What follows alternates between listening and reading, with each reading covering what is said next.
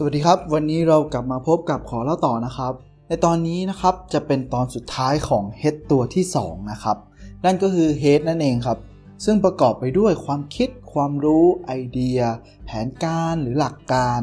ระบบ แล้วก็วิธีการที่จะช่วยออกแบบ คิดวิเคราะห์ เส้นทางไปสู่ความสำเร็จนั่นเองครับ ซึ่งก่อนจะพูดถึง Head ตัวสุดท้ายนะครับ ก็คือการลงมือทำเนี่ย วันนี้เราจะมาพูดเกี่ยวกับวิธีการ สร้างระบบทำเงินกันต่อจากตอนที่แล้วนะครับ นั่นก็คือ วิธีการยืมระบบทำเงินนั่นเองครับ ซึ่งในตอนที่แล้วนะครับ เราเข้าใจกันแล้วว่าไอการสร้างระบบเนี่ยมันคือมันก็คือเปรียบเสมือนการสร้างร่างร่างของเรานะครับ เป็นหลาย ๆ ร่าง เพื่อจะทำงานแทนเราหรือว่าทำเงินให้กับเรานั่นเองครับ แต่มันยังมีวิธีที่ง่ายกว่านั้นนะครับ ก็คือการที่เราเนี่ยยืมระบบที่เขาทำไว้อยู่แล้วเนี่ย พื่อทำเงิน ตัวอย่างก็หนีไม่พ้นคนเดิมครับ ก็คือราชา YouTube เนี่ยแหละครับ PewDiePie หรือฟิลิปเนี่ยครับ ถามว่าเขาเป็นคนที่คิดระบบปฏิบัติการของ YouTube หรือเปล่า ไม่เลยนะครับ เขาแค่ยืมระบบของ YouTube เนี่ย เอามาใช้เป็นเครื่องมือหรือเป็นอุปกรณ์ของเขานั่นเองครับ ซึ่งจริงๆแล้วนะครับเราเองก็ไม่จำเป็นต้องสร้างระบบใหม่ให้เหนื่อยนะครับ เราเพียงแค่ต่อยอดระบบที่มีอยู่แล้ว เราจะได้ไม่ต้องเสียเวลานะครับในการสร้างมัน ซึ่งเราหลายคนอาจไม่ทราบนะครับว่าบิลเกตเนี่ยเขาเองก็มองเห็นช่องทางที่บริษัทยักษ์ใหญ่นะครับเขาสร้างคอมพิวเตอร์อย่าง IBM เนี่ยเขาก็มีอยู่แล้วทั่วโลกเป็นล้านเครื่องบิลเกตเนี่ยเขาก็แค่คิดค้นซอฟต์แวร์ เพื่อจะขาย ซึ่งเขาเองนะครับก็ไม่ต้องประกอบคอมพิวเตอร์ ไม่ต้องลงทุนสร้างโรงงานอะไรใหญ่โต เราลองมาดูของเราบ้างนะครับ สมมุติว่าเราเนี่ยต้องการขายอะไรสักอย่างหนึ่งเราลองมาดู 2 วิธีนี้นะครับ วิธีแรกเนี่ย ก็คือเราเดินตากแดดตากฝนหาลูกค้าทุกๆวัน ไม่ต่ำกว่า 10 ชั่วโมง เพื่อจะต้องการลูกค้าให้ได้เป้า อาจจะตั้งเป้าไว้สัก 1 0 0 0 0แสนหนึ่งแสนคนนะครับ แต่อย่างมากอะ่ะเราก็ทำได้แค่มากที่สุดเลยก็วันละร้อยคนอันนี้ก็มากเกินพอแล้วครับ อาจจะ 3 ปีอะครับกว่าจะครบ 1 0 0 0 0แสนแต่ถ้าเป็นวิธีที่2เนี่ยเราเอาใหม่ เราตั้งใจสร้างแบรนด์ให้ดีก่อน หลังจากนั้นเนี่ยเราก็ไม่ต้องลำบากเดินตากแดดตากฝนนะครับ ลูกค้าเนี่ยก็จะพยายามตามหาเราเอง ค้นหาเราเอง ผลลัพธ์ทั้งสองนะครับทั้ง 2 วิธีเนี่ยมันก็ไม่แตกต่างกันเลยนะครับ สิ่งที่มันแตกต่างก็คือว่า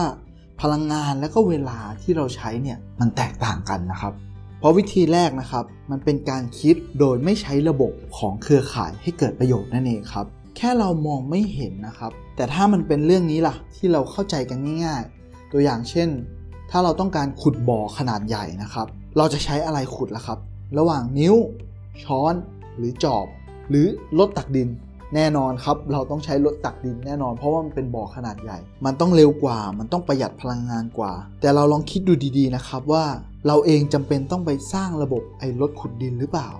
เราต้องไปเรียนรู้ไอ้ระบบรถขุดดินตั้งแต่แรกเริ่มหรือเปล่า ใช่แล้วครับ เปล่าเลย เราแค่ยืมระบบที่เขาคิดกันมากว่าจะสำเร็จเนี่ย เอามาต่อยอดให้เกิดประโยชน์กับเรานั่นเองครับ ดังนั้นนะครับไอเดียหรือว่าความคิดสร้างสารรค์เนี่ยมันเป็นสิ่งที่สำคัญมากๆนะครับ เพราะมันจะช่วยย่นระยะทางระหว่างความฝันกับการลงมือทำของเรานะครับ แต่สิ่งหนึ่งที่ควรรู้นะครับ ก็คือว่าคนนะครับ คนไม่ใช่เครื่องมือนะครับ หากจะทำงานกับคนเนี่ย เราต้องทำด้วยระบบ give and take หรือว่าวินวินเสมอกันนะครับ เพราะถ้าเราไปหลอกใช้คนอื่น แล้วเราเอาไปเอาเปรียบเขาเอาแต่ได้ฝั่งเดียวนะครับ เราก็ไม่ต่างอะไรจากโจรที่แต่งตัวดีเนี่ยแหละครับ ซึ่งก็จะประมาณนี้ครับ เดี๋ยวขอเล่าอีกเรื่องหนึ่งครับ เรื่องสุดท้ายแล้วเรื่องนี้เนี่ยมันคือจุดพลิกผันของมนุษย์เลยนะครับ ก็คือว่ามนุษย์เนี่ยค้นพบวิธีการใช้ไฟ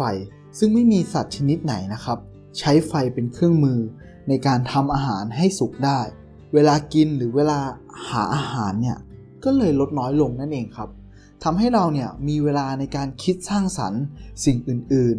สร้างสิ่งประดิษฐ์ สร้างบ้าน พูดคุยกัน วาดแผนที่ แบ่งปันความรู้กัน ซึ่งเรานะครับก็เอามาพัฒนาต่อยอด สร้างงานเขียน สร้างนวัตกรรม มีเกษตรกรรมขึ้นมา มีอุตสาหกรรม มีวัฒนธรรมขึ้นมา ซึ่งทั้งหมดนี้นะครับมาจากการที่เราเนี่ยทำอาหารให้มันสุก เพราะว่าอะไรก็เพราะว่าโปรตีนหรือสารอาหารเนี่ยครับมันจะเข้าไปซ่อมแซมบำรุงร่างกายบำรุงสมองเรา บำรุงเส้นประสาทของเรานะครับ ได้อย่างรวดเร็วนั่นเอง ไม่เหมือนแต่ก่อนนะครับ ซึ่งที่เรามาทั้งหมดเนี่ยเพื่อจะเน้นย้ำนะครับว่ามนุษย์เราเนี่ยมีสิ่งที่ยิ่งใหญ่เหนือกว่าสัตว์นะครับ ตรงที่ว่าเราเนี่ยมีสมอง และเราเนี่ยรู้จักใช้สมองของเราเนี่ยเป็นเครื่องมือเป็นอุปกรณ์ เพื่อจะประหยัดพลังงานและก็เวลานั่นเองครับ ฉะนั้นนะครับ เราเองก็ควรต้องรู้จักใช้เครื่องมือและอุปกรณ์ ให้มากกว่าการใช้แรงและเวลานะครับ เพราะทั้งหมดนี้เนี่ยมันคือการคิดแบบเศรษฐีนั่นเองครับ ทีนี้เนี่ยเมื่อเรามีทั้งความฝันและความคิดอย่างดีแล้ว ที่เหลือก็คือการเรียนรู้การลงมือทำซึ่งเดี๋ยวเราจะมาพูดกันในตอนต่อไปนะครับ ซึ่งเรื่องนี้เนี่ยมันเป็นเรื่องที่สำคัญที่สุดแล้วนะครับ ซึ่งคนส่วนใหญ่นะครับ ต่างมีความฝัน ต่างมีความคิดที่ดี และความคิดเหล่านั้นเนี่ยต่างทรงคุณค่ามากๆนะครับ แต่คนเหล่านั้นนะครับ กับไม่ได้ลงมือทำนั่นเองครับ แล้วเดี๋ยวเราจะมาพบกันในตอนต่อไปนะครับ เกี่ยวกับการลงมือทำอย่างเศรษฐีเนี่ยแล้วเรามาพบกันใหม่ครับ วันนี้ขอแล้วต่อก็ขอฝากไว้เพียงเท่านี้ครับ แล้วกลับมาพบกันครับ สวัสดีครับ